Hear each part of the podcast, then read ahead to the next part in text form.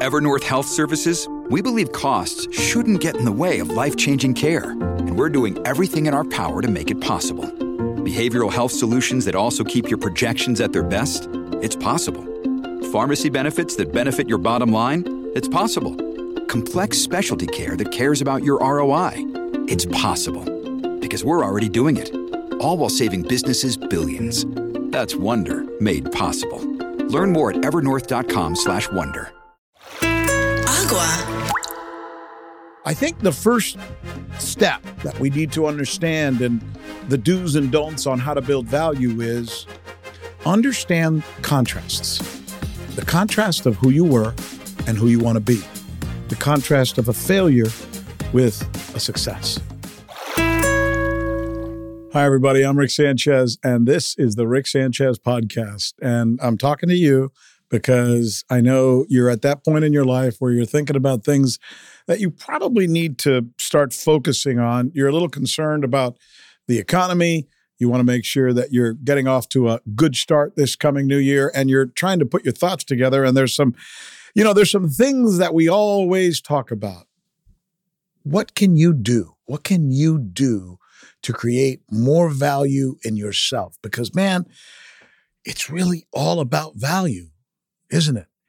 It's about how we, we don't talk about this enough. We think oftentimes that things are happenstance. Life is not about happenstance. You know, shit just doesn't happen by itself.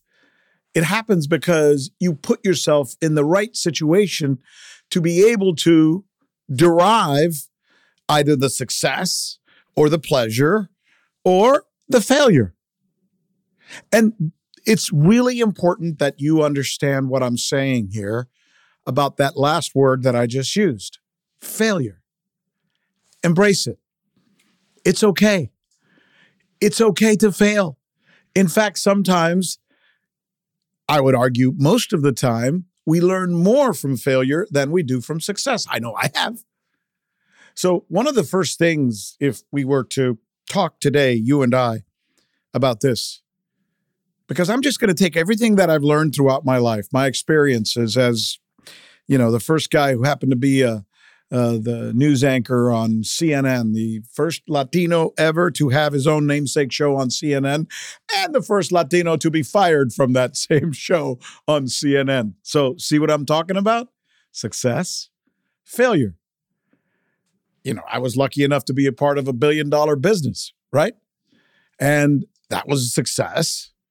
Along the way, there was a lot of failures. So there's a lot of things that we need to teach ourselves to overcome, you know, the things that we fear. For example, most of us fear money for some reason. Some of us even fear success. So as we talk on this day about this, I don't know if you're a young Latino or a older Latina or a older Latina or, uh, or pardon me, an older Latino and a younger Latina, or you are a uh, African American, or you're Asian American, or you're somebody who grew up in a neighborhood that wasn't necessarily wealthy, and sometimes you don't feel like you've got it, and you just want some help along the way, and that's what I'm here to do. I want to be able to give you some guidance every day when I do a podcast, and I'm doing these three times a week now, right?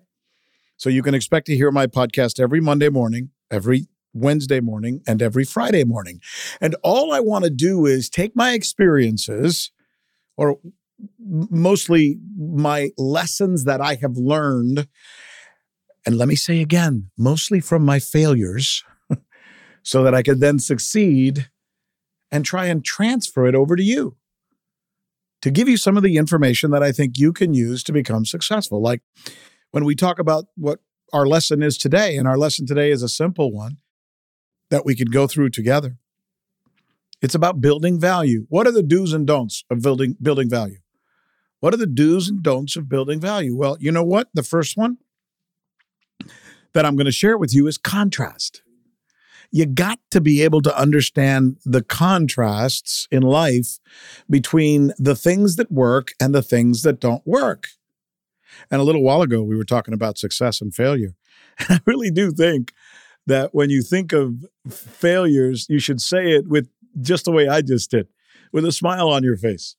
Not like, oh, failure. It really should be like, hey, failure. Yay. You know, most good salespeople will tell you that they welcome no's because the more no's they get, the closer they are to a yes. And they're right. The more no's you get in life, the closer you are to a yes. It's just the law of averages. But it goes beyond that. I mean, the contrasts between experiences where you win, right? Where everything worked out, and experiences where you lose, whatever that thing may be, what is it? It's edifying. And we've said this before. Why is it edifying? Why does it teach? Why is it heuristic? Why is it a lesson? And why is that so important? As you're sitting here listening to the sound of my voice, and you're probably scratching your head wondering why in the hell is this guy talking so much about how important it is to fail? It's very simple. When you fail, you have to find in you things you would not otherwise have looked for. You just wouldn't be looking for those things. In comfort, right? In comfort, there is that sense of ease. Like, okay, I'm going to work my nine to five, and that's my job. And I'm only going to do as much as I need to do. And then when five o'clock comes, I'm going to go home and I'm going to get on my couch and I'm going to sit on that couch and I'm going to have a beer and that's it. And then somebody comes along and says, that nine to five is gone. You need to find something else. Suddenly, the creature comfort that you created, that comfy couch, that beer at a certain time, that work ethic, whatever it was, or lack of ethic that you were, you know, deploying that may possibly be the reason you no longer have the job has to be changed. And in the change, you understand the contrast. Because the question you have to then ask yourself is who was I? Who do I want to be? And what do I have to do to get there? Who was I? What do I want to be? And what do I have to do to get there? And then you start asking yourself all the relevant questions that have to come into play.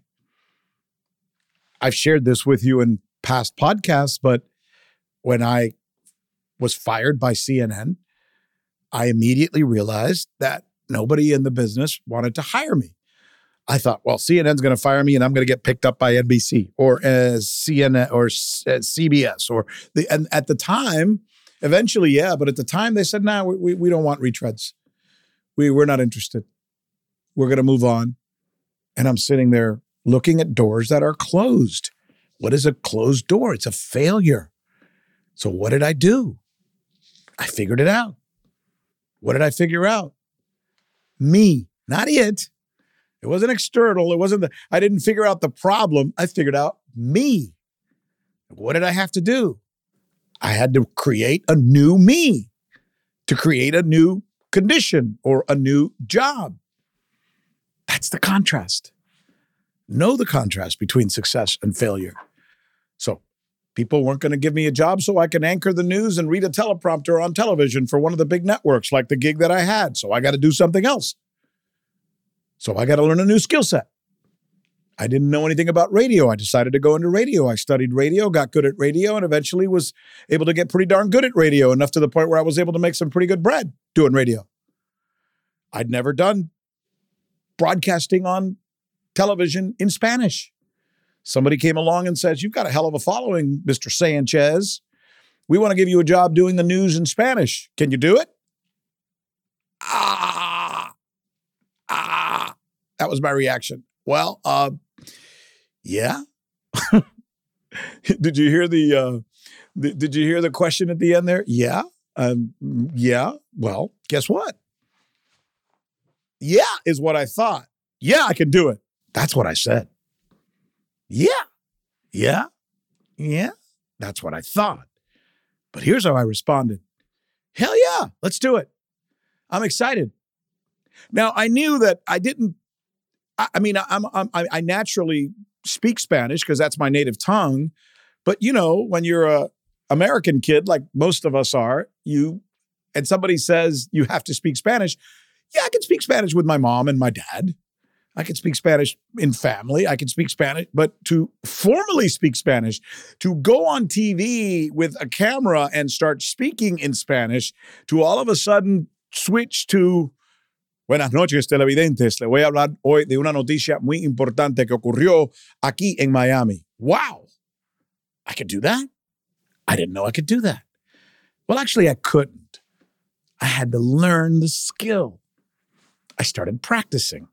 I started doing all the things that are necessary to get dominion of Spanish, which I didn't think I had dominion of. I didn't own the language like I do in English.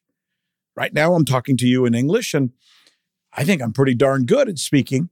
And there's no script, there's no teleprompter, there's no notes, there's nothing. I'm just sharing with you my thoughts on what I've learned in my life to help you. And I find it's easy for me to do this in English because I've been speaking in front of a camera my whole damn life.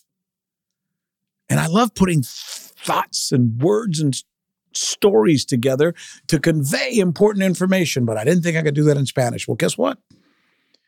I got the radio show off the ground, never done that before. I got the Spanish show off the ground. Fox News Latino called me and said, We want you to be our anchor for that new network, fledgling as it was. I did it. And then I also taught school, needed the money at my son and my daughter's school so that I could bring down the cost of tuition there. Never done that before, did it, taught a media class.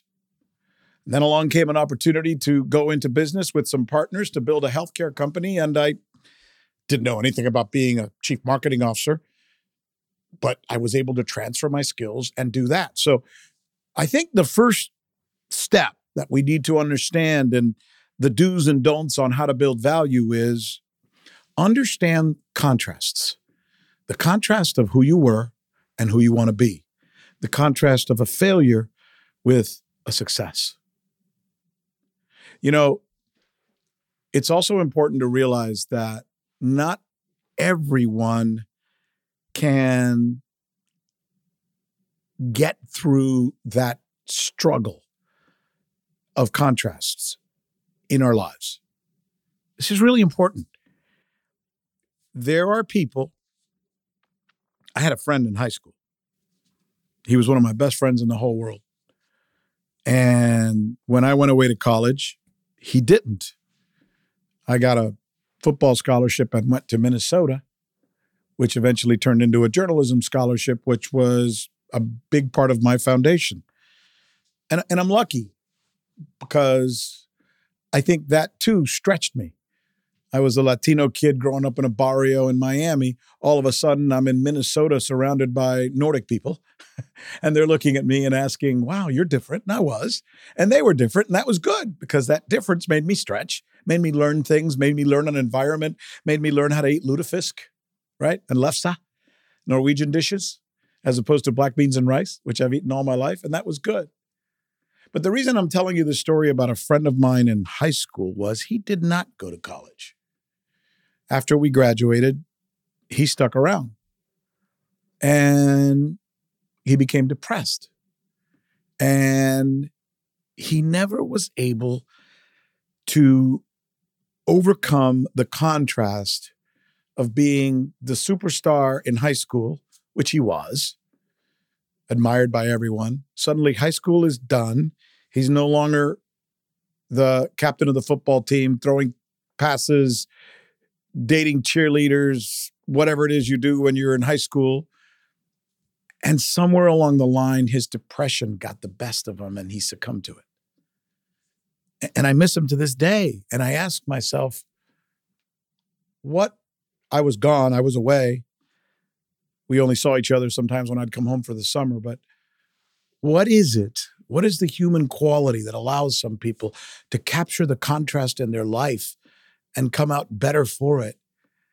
And that small amount of people, because it really is, most of us got it and do it and practice it and win. But there is that small amount of people that somehow succumb. So that's why this is so important. You have to prepare yourself for the eventuality of that contrast when it comes. It could be a job loss. It could be somebody in your family who gets sick. It could be you who gets sick. It could be any kind of hardship. And you have to be able to understand the difference between failure and success. And what are the things that you have to do to be able to manifest that? You know, one of the most important things, and I think we can call this step two along the way of growth, do's and don'ts, knowledge. I mean, good God, right? Work hard on gathering knowledge. We who see ourselves sometimes as outliers, whether, you know, me as a I always saw myself as a Latino kid growing up in South Florida. When I went to suddenly be around NBC and CBS, and I see all these guys who graduated from all these Ivy League schools, and I wondered to myself, I don't belong with these people. They're so much better than me. And in some ways, they did have certain skill sets and knowledge that I didn't have. But guess what? It's in a book, baby. You can get it. It's out there. If, if you feel like your grammatic skills, your, your, your grammar skills, I just mispronounced grammar. If your grammar, not your grammatic skills, but your grammar skills uh, don't suffice, perfect it. It's pretty easy. It's on the Googles. Go buy a book like I did and memorize it. You know? Memorize the Prentice Hall Handbook for Writers. Memorize Strunk and White. Memorize any of the great books and the great authors who talk about how to communicate effectively. If that's what you don't have, maybe it's math skills. I had to work on mine. Maybe it's business skills. Maybe it's being comfortable around money because you have no idea how to invest or how much or why. That's knowledge. That's knowledge. I mean, you should always focus on working hard on gathering the knowledge that's necessary and make sure it's deliberate with, with ideas that you even revisit from time to time. Because just because you read the Strunk and White handbook uh, or the uh, the Prentice Hall handbook for writers, I'll never forget when I went away to college and I felt dumb because and I shouldn't have, by the way, because I spoke Spanish as my first language. English was my second language. So I spoke two languages. But it seemed to me that my English wasn't as good as the English that was spoken in Minneapolis, Minnesota by most of the people who'd been there forever. So I felt like I had to I had to get a giddy up. I had to get a giddy up on my English skills, my grammar skills, my spelling skills. So I went out and I got the Prentice Hall Handbook for Writers. It's a little book about yay big. I'm showing right now about an inch and a half that I'm separating between my thumb and my index finger. That's about how thick it is, not a large book. And I read it from cover to cover, not once, but twice. And then you know what I did? I put it next to me all the time. Whenever I was doing homework, I had it next to me and I would refer to it. I would revisit that newly gained knowledge. Right? Because what does that do, man? It broadens your understanding. It broadens your understanding of things that you may not have known. So now think about it. I'm a Latino kid who grew up in a barrio, poor as hell.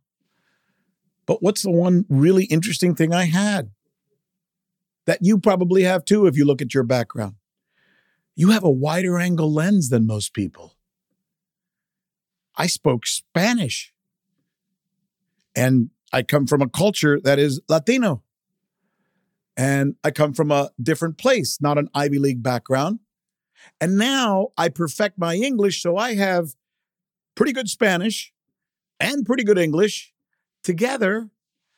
I got something most people don't have. And so do you. I don't care if you grew up in Tuscaloosa, Alabama, which gives you a Southern perspective that most Yankees or people from the Midwest or maybe people from the Northeast don't have. Or maybe it's because you grew up in the Midwest and you have a Midwestern perspective that people out East uh, don't have. Or maybe it's because you're from a certain part of San Francisco and you're Asian and your mom was Chinese and your dad was Japanese. And oh my God, think about what that gives you in terms of a, a, a different way of seeing the world, a wider angle view of the world. That's an advantage. Where you're an Afri- African American from the south side of Chicago and you grew up understanding the things that you really learn especially if you grow up in the inner city. You learn how to make do. You learn how to make do. You understand how to be able to get along in relationships with people because you have to. And that's your advantage. We all got them. But unfortunately, those of us who feel like outliers, whether we're African American or Latino or Asian or no matter where we come from, or, you know, a hillbilly kid, as I like to say to my wife, from uh, Tuscaloosa, Alabama, or parts of Georgia, we tend to think, oh my God, I'm not as good. No, you're better. Certainly as good. So, knowledge. If all you're missing is that one piece, go and get it. Here's the other thing that I'd say is really, really important. I'd stress to you communicate. Words matter. Say it well. Say it in full sentences. Understand the power of a subject and a predicate. Understand the power of a noun and the right verb and the right adverb or adjective and the right object. So you speak in complete sentences. And make sure that you don't only write well, but that you speak it well. Right? So if you do choose my path and go out and get Prentice Hall Handbook for Writers or the Book of Style by Strunk and White or whatever you choose to read that you think will make you a better communicator, maybe you just go on the Googles and you do a different lesson all the time. Whatever it is, once you manifest that knowledge as a writer, and by the way, that's key. I see people all the time who try and talk, but they never learn to write, but they want to speak without learning to write. And more often than not, they make fools of themselves. More often than not, I can hear they're not thinking. The reason the English language or the Spanish language or any language was created the way it is, right? With a certain predicate and a certain subject and a certain noun and an adverb and an adjective and an article and a conjunction and all those things there's a reason for them it's it's much like a mathematical equation if you walk into a room and and you say to somebody 2 uh minus 1 uh plus 3 is 9 they're going to know you don't know what the hell you're talking about and if you walk into a room and you try and speak, but you've never really learned to communicate effectively on paper, people are going to know. People are going to know. So here's what I would say. And here's what I did I never trusted myself as a public speaker. And I knew I was going into a profession where I was going to do a lot of public speaking, like I'm doing right now. And I'll tell you what the secret is a mirror. Use your mirror. Use the mirror in your house or wherever to essentially see your mouth articulating the words and enjoy the performance. Enjoy it. Take take pleasure in how you communicate the idea. I used to this is embarrassing, but I'm going to share it with you. When I was a young man and I was going to school in Minnesota, and I had uh, gotten the scholarship to study journalism from CBS News at the University of Minnesota in Middlebrook Hall. I remember as if it was yesterday. I would stand in front of a mirror. I would stand in front of a mirror and I would pretend, I would visualize myself as a news reporter working on television for CBS News. And I would write down a story and then I would look at the mirror and tell that story. I would sometimes even ad lib a story. Yes, John, it's uh, the situation here across the street from uh, Middlebrook Hall is uh, quite serious right now. Police are on the scene. We're told they're investigating what looks like a at least a suspicious package at this point. That's how they're describing it. They've been on the scene now for the better part of, uh, oh, a half hour. We are going to be standing by to try and uh, figure out what uh, they find out. I should tell you that the building itself has now been uh, uh, shut down and uh, they've taken all of the people inside the building and asked them to uh, go outside. That's why you can see all those people out there on the lawn right now. We're going to stand by and see what police uh, find out, and as they give us more information, we'll be reporting back to you. I'm Rick Sanchez, reporting live for CBS News. Back to you, Fred. I just concocted a story.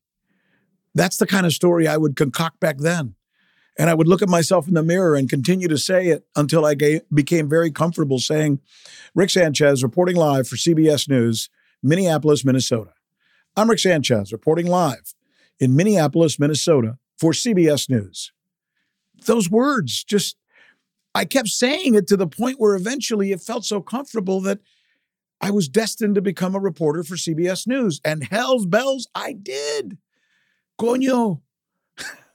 I became a network reporter, a national network correspondent for CNN and CBS and NBC.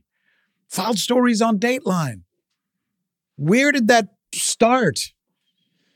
It probably started in a little mirror in a dormitory at Middlebrook Hall at the University of Minnesota, where I would look in the mirror and practice trying to become what I hope to one day become.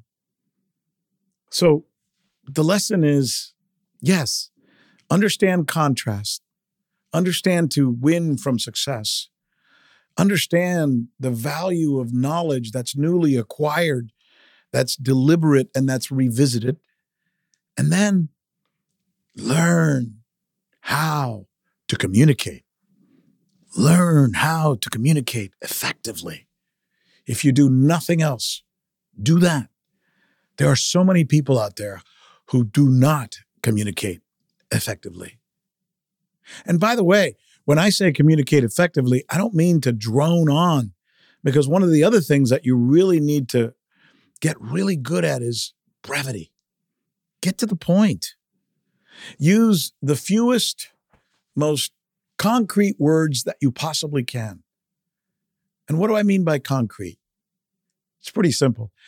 I think if you listen carefully when I speak, I try to use words that are not opaque, that are not abstract. You know, these guys who go into a meeting and they start throwing out all these big words and all these complicated, complex ideas, and nobody knows what the hell they're talking about, but they seem to think that they're impressing everybody. But in the end, they're not.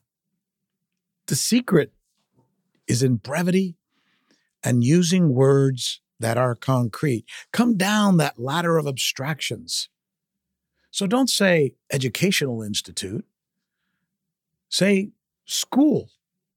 Better yet, school building. One more step down the ladder of abstraction classroom. One more step math class. You see what I'm doing?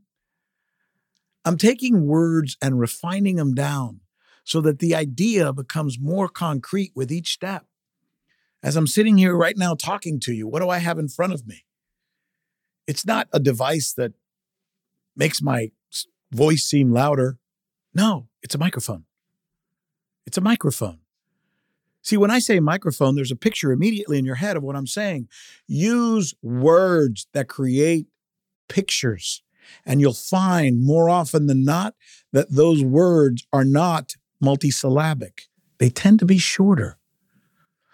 The words that have lots of syllables are more often than not are more often than not the words that people don't understand. So when you think you want to use big words to impress people, I got something to tell you. You're not. You're not. You're probably confusing them. Oh, they may walk away thinking, wow, that guy's really smart. Trust me, the second time, the third time, they're going to figure you out. And they're going to think, phony. This is the third time I've listened to this guy talk, and I don't understand what the hell he said or what, I don't even understand what the hell he was trying to tell me. Because they were more impressed with the long words, the abstract language, when they could have used something really concrete and just said, buy a book so that you can improve your grammar skills. One of the books I use was Prentice Hall Handbook for Writers. I recommend that one. But find another book. Just find one that has the information on it. See how simple that idea was? I shared with you a very simple idea. Buy a book that has something in it that you don't know, study it, and revisit it from time to time. That's not a hard idea. I could have said that a million other ways. I could have told you how important it is to be prolific in the art of communication and why you need to endeavor to try and always practice to make sure that you're knowledgeable when it comes to the spoken word. Because, yeah, are you impressed? I used a lot of really fancy big words there, didn't I? But what the, what the hell was I saying? Nothing that I couldn't have said with, if you don't feel comfortable with your grammar, my suggestion, go find a book that teaches you how to improve your grammar. Duh! That's simple. And the way that I just communicated that idea to you is the way that you need to communicate ideas to others. Great leaders, powerful women become powerful when they speak, when they use the right words, and they use brevity. Think of Gandhi. Think of his messages. Think of how clear spoken he was. Think of Jesus. Jesus used two words follow me. Follow me. Two words. and they did. Follow me. Talk about perfect. Talk about brevity. Talk about, you know, getting whether he's your philosopher or somebody else is your philosopher. Here's a here's a man who lived on earth who said two words and got millions and millions of people to do just that. Follow me. There's something else that I think is important. I'll share with you that everything you do as a communicator, as a leader, and as a human being whether it's as a father or a mother, a business person, whatever you are, has to come from three places. It has to come first and foremost from your brain, right? And that's what we've been talking about. Gain new skills, get smarter, so that you can have the kind of data, the information that you can then later share with other people that will be successful for them and for you. But there's another part. And I've always professed that one of the reasons I've been successful as a communicator and why people have come to me throughout my life and said, We're going to pay you a million dollars. And I've said, Wow, a million dollars? Yes. Why? I asked because you seem to break through. There was once an article written in the Miami Herald that said, I thought it was funny. It said, Rick Sanchez breaks through the screen. This is when I was a local anchor on a place called Channel 7 here in Miami. And I remember the article said, Rick Sanchez breaks through the screen. And I thought, what does that mean? He breaks through the screen. The article went on to say once he's on camera and you're hooked on him, you can't take your eyes off of him.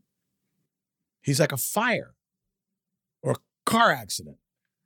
And I always thought they were kind of ridiculing me and saying that I was, you know, apoplectic, a fire, you know, a car accident. And they were making fun of me.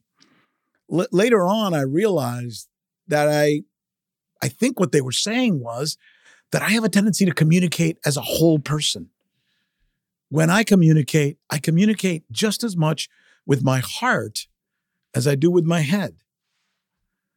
So communication has to come really from three places. It has to come from your head because it doesn't work if you're not smart enough to know what you want to share. And then you can be as heartfelt as you want, but people will think you're dumb. And they'll say, well, that's nice. He's very passionate, but he really didn't have anything to say that I hadn't heard before. So you do have to bring it through your heart because that's your nerve, your heart, your sinew. That's what drives you. That's where your passion is. That's where pathos comes from. And pathos is everything. Because if all I do is give a great speech, like the speech that John F. Kennedy gave, or the speech that Abraham Lincoln gave at Gettysburg, but I say, fourscore and seven years ago, our country, okay, well, it's not the same. Abraham Lincoln felt that. They say when they were there watching him that he was practically crying when he gave that speech. And it was a very short speech, but it lives to this day and will live forever. And the people who witnessed it said it was the most moving experience they've ever seen. Some of the great speeches from Reagan and, and, and, and JFK and, and, and, and, and and leaders that we've had in this world were effective because it belonged to them. They owned it. And you can't own it with just the head. It's got to go through the heart. And it also has to go through the gut. And what is the gut? So if the heart is where you get your pathos, where you get your passion, the gut is the equalizer that tells the world that you believe it too. Your gut tells you when you're bullshitting. Your gut tells you when you're real. Your gut is your, well, that's why they call it a gut check. If I'm sharing something with you and I feel like I maybe didn't say it well, I repeat it. Or I apologize for getting it wrong. But my gut is always checking me. Is this what I want to say? Is this the way that I want to say it? That's probably one of the most important things that you can do in communicating is understand that everything can't come just from your head, everything can't come just from your heart, and everything can't come just from your gut. It has to come from all three to truly be an effective communicator, which is what gives you what? Value. And what are we talking about? Building value. There's a couple of other things that I think I'll throw in. One of them is style. You you got to have some sense of style I mean, you don't have to look like, you know, Tom Brady or some actor in Hollywood or whoever you can think of that's, you know, a Hollywood fashion plate, but you got to have a sense of what people are uh, what is appealing to people in the times that we live in. Right? What is appealing to people in the times that we live? And I don't want to take this too far because I know this is now some something that's a little more materialistic, but it also matters you you can't wear a haircut from the 19 you know 70s you know in the year 2022 you just can't and i see people like that all the time with this long 60s haircuts or these bowl cuts you know you can't wear plaid pants with bell bottoms when people aren't wearing that anymore i know that in some women's fashions, bell bottoms are packed, but and things come and go. But you you do have to have a sense of your own style. And your style is not just your clothes. Your style is a sense of how you carry yourself. Be a performer. It's okay. Sometimes people think, well, I'll be phony. No, it's okay to perform. Jesus performed, Gandhi performed, Reagan performed, Lincoln performed, JFK performed. Pick your poison. Certainly, presidents today, some of which have not been like those guys, they perform. It's okay. I'm not saying turn it into a performance. There's a difference. Perform. Know that you must have a sense of style about you. The way you walk into a room when you're introduced on stage matters. Your posture matters. Your pitch and your tone in your voice matters. People will not want to listen to you if you're here. And they also don't want to listen if you're here. But they'll listen to you if you're somewhere in the middle. Pitch, tone, that's style. Just like having the right haircut or the right, you know, clean looking clothing, whether it's a suit from J.C. Penney's or Sears or a $10,000 Armani. It doesn't matter. It's how you wear it, it's the style, and style matters. You know, one of the other things that I have found that I think can help you as you're looking at yourself and how you build value in yourself this coming year has to be one of the things that sometimes we we we forget. Vocabulary. Your vocabulary is in so many ways your essence. It's that very thing that tells people that you are somebody as we as my mother would say una persona que viene preparado. Preparado. That's a great word in spanish. And you know it means that person is prepared. Think about it in Spanish, it means preparado. Una persona, a person who comes, who walks into the room and you immediately knows, well, he's prepared. He prepared himself. He did all the things that are necessary. Vocabulary is one of those things. If you don't have the right words, you won't be understood. So build that vocabulary. And maybe I should leave you with this. And this is not from me, this is from one of my mentors. Growing up as a kid, I studied all the great journalists. I studied Huntley and I studied Brinkley and I uh, studied uh, all the anchors on all the uh, Harry Reasoner and and I studied Ted Koppel. God, I love Ted Koppel. Um, and there's one guy who I also studied and loved and read his books, and his name was John Chancellor. John Chancellor was the anchor at NBC Nightly News before Tom Brokaw. And John Chancellor said a couple of interesting things. One of them, one of them actually was that every once in a while, when you're nervous, it's okay to have just a little shot of whiskey to to to to calm your nerves, which I thought was really one of the most bizarre things I've ever heard. And I'm not sure I would suggest that to you, but nonetheless, I'm just it came to me now because I remember when I read his book that I was a chapter that he said sometimes I get nervous and. I was so afraid to go on national television. Think of it. By the way, today everybody's on television, but back then there were three channels Three channels, baby. And if you got to be on one of them, it was like, whoa. I can understand where guys back then were really nervous. But you know what else he said? And this stuck with me, and I'll share it with you. John Chancellor said, the best way to build your vocabulary is stop cursing. Stop cursing. If the only adverb you know starts with F, and like ends a lot like fire truck. And if the only adjective you know starts with the letter F and ends the same way as fire truck, and if you constantly use those words in your sentences rather than better adverbs or better adjectives, well, guess what? You're not going to have much of a vocabulary. If nothing else, if nothing else, to improve your vocabulary. And you know what you really need to do to vo- improve your vocabulary? You need to read more. You need to read more and you need to look up words. I do this all the time. Whenever I come across a term that I don't understand, and there's a lot of them, because remember, a lot of times those terms in the business sense are very different than what it would mean in the normal colloquial sense. So I'll take a word like earning or earnings. Earnings is a very specific word in business, right? It has to do with you know what what your company is worth, right? Your EBITDA, as they call it, is essentially earning. But if you're using it in regular conversation, is earning. How much did you earn? How much money did you make in your job, for example? But it has a different sense when you look at it in a jargony field like business. So this is why it's important that you look up words look up the word and find out what it really means by just Googling. Every time you hear a term you don't know, look it up.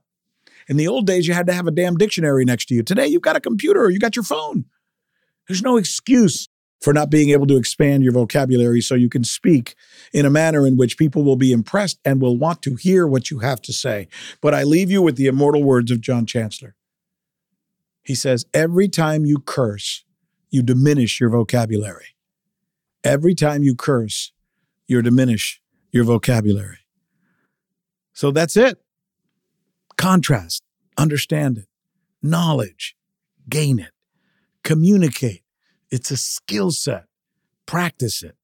Brevity, important to focus on. Style. They're going to look at you when you walk out. You better make sure that you give a good impression. Your mother was right. And make sure you use the right words. And maybe one of the best ways to do that is to stop cursing. That's it. I, I would say those are the do's and don'ts on how to build value for yourself. My ideas. And I hope you can take something away from them.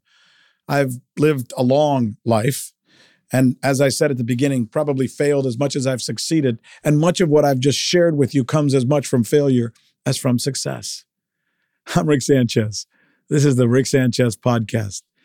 I want to thank the tens of thousands of you who've been listening to our podcast now on a regular basis. I don't know what I'm doing right, but I want to thank you for blessing me with your ears as you check in on me now on almost a daily basis. We'll be looking for you again. This podcast, by the way, lives on aguamedia.com. It lives on Spotify, it lives on Apple, or wherever you get your podcast. Thanks so much for being with us. Dale, ándale, y nos veremos otra vez. Agua